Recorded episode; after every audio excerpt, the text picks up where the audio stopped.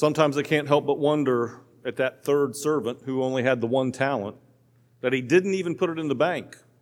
Did they have such low interest rates like we do, where you get one tenth of 1% on your money? And he knew that we might as well just put it in the ground because when you put things in the ground, they tend to grow. But seriously, talents, gifts, possessions.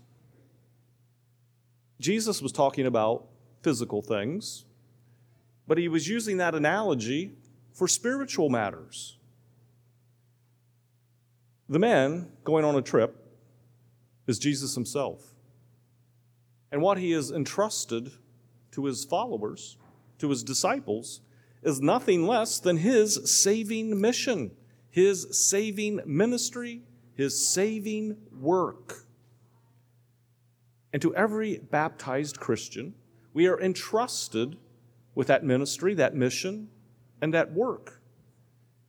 And Jesus demands from us an accounting of how we live our lives, of how we're building the kingdom of God.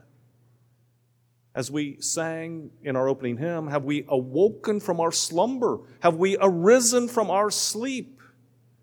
Yes, our physical sleep and slumber, but our spiritual slumber and sleep to realize that each and every day that we're on this earth, we are called to bring forth that kingdom of God, to build that city of God.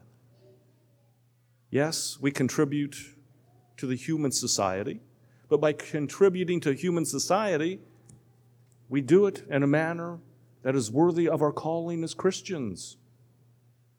We're called to show mercy. We're called to give forgiveness. We are called to love and to bring about peace. For those are the values and the hallmarks of a Christian.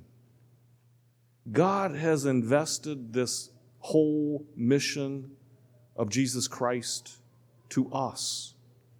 And there will be, there will be a great day, as we heard last week in Paul's letter to the Thessalonians, where a trumpet blast will sound, where a mighty voice like that of an archangel will pronounce that it is time to fulfill all of God's promises, to fulfill the creation of humanity and the world.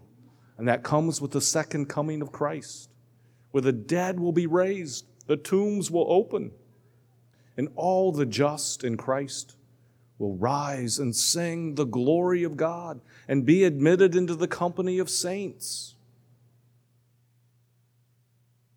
So, this saving mission, this saving ministry, this saving work of bringing all people to the fullness of God's love, God's mercy, God's forgiveness, the fullness of God's divine life, that is entrusted to you, that is entrusted to me until Jesus returns at the end of time. Are we good and faithful servants of our Heavenly Father? Are we bringing about God's kingdom each and every moment of our lives? Or are we like that worthless servant who took what was given, buried it deep?